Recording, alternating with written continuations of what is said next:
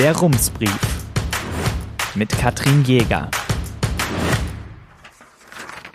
Münster, 7. August 2020. Guten Tag. Lucius Anneus Seneca starb im Jahr 65 nach Christus. Es ist also schon sehr, sehr lange her. Was von dem römischen Philosophen, Naturforscher und Politiker aber unter anderem überliefert ist, ist folgendes Zitat. Es ist nicht zu wenig Zeit, die wir haben, sondern es ist zu viel Zeit, die wir nicht nutzen.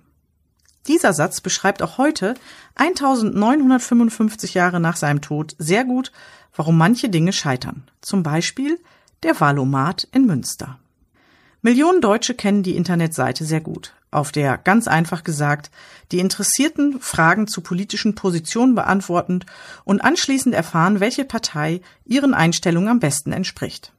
Die Wahlhilfe wurde seit dem Jahr 2002 82 Millionen Mal genutzt, schreibt die Bundeszentrale für politische Bildung, die sie damals entwickelte.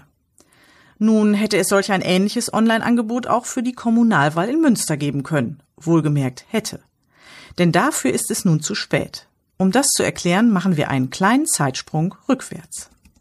Die SPD und die FDP brachten am 15. Juni ihren Antrag ein, der Münstersche Rat möge bei seiner nächsten Sitzung am 24. Juni beschließen, eine online basierte Wahlhilfe zur Kommunalwahl auf den Weg zu bringen. Da war noch genügend Zeit vorhanden. Erst recht, weil das Thema bekannt war. Der Jugendrat hatte es schon im Frühjahr aufgebracht. Seit Mai engagierte sich dann die FDP in der Sache. Parallel dazu hatte es zwischen den Parteien Gespräche gegeben. Pavo Zwickler, Kreisvorsitzender der FDP, erinnert sich. Auch die Vorsitzenden der Grünen und der SPD äußerten sich auf meine Anfrage zur Unterstützung damals positiv, sagt er. Die Grünen hätten sich dann, Zitat, unglücklicherweise ausgeklingt und auf meine Kontaktversuche in dieser Sache nicht mehr reagiert. Die CDU war von Anfang an zurückhaltend. Gar nicht zurückhaltend, sondern sehr überzeugt von der Machbar und Sinnhaftigkeit eines Online-Wahlkampftool ist Norbert Kersting. Leiter des Kompetenzzentrums Urbane Innovation und Internet.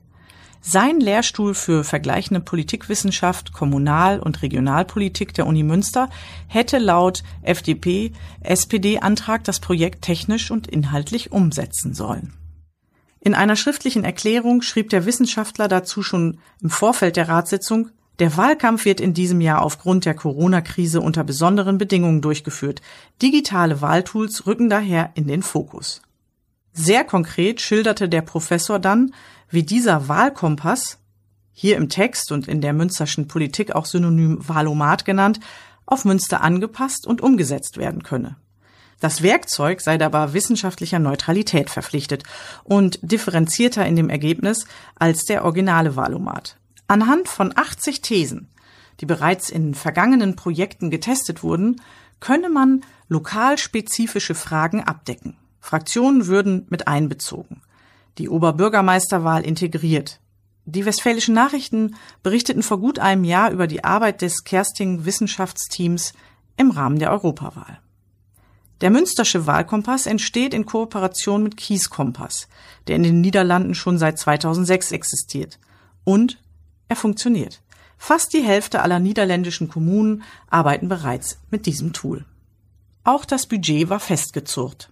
35.000 Euro standen im FDP-SPD-Antrag. Die Kalkulation des Lehrstuhls lag sogar darunter und betrug nur 22.000 Euro, so Zwickler von der FDP. Bliebe also noch der Faktor Zeit. Die Fraktionsgeschäftsführerin der SPD, Sandra Wulff, sagt, der von uns vorgeschlagene Auftrag an die WWU hätte umgehend erfolgen können, sodass eine Umsetzung innerhalb weniger Wochen möglich gewesen wäre. Zieltermin war der 1. August. Doch der Antrag, der die Beauftragung in Gang setzen sollte, wurde in der Ratssitzung am 24. Juni kassiert und umformuliert. Warum und von wem? Es war spät, schon nach Mitternacht, als Tagesordnungspunkt 54.6 aufgerufen wurde. Die Koalition der Grünen und der CDU löste sich an jedem Abend auf. Es ging dabei um die unterschiedlichen Ansichten zum Ausbau der B51, B64. Doch irgendwie hatte man bis kurz vorher ja noch zusammengearbeitet und so stellten dann CDU und Grüne zusammen einen Änderungsantrag. Einer, der Zeit kostete.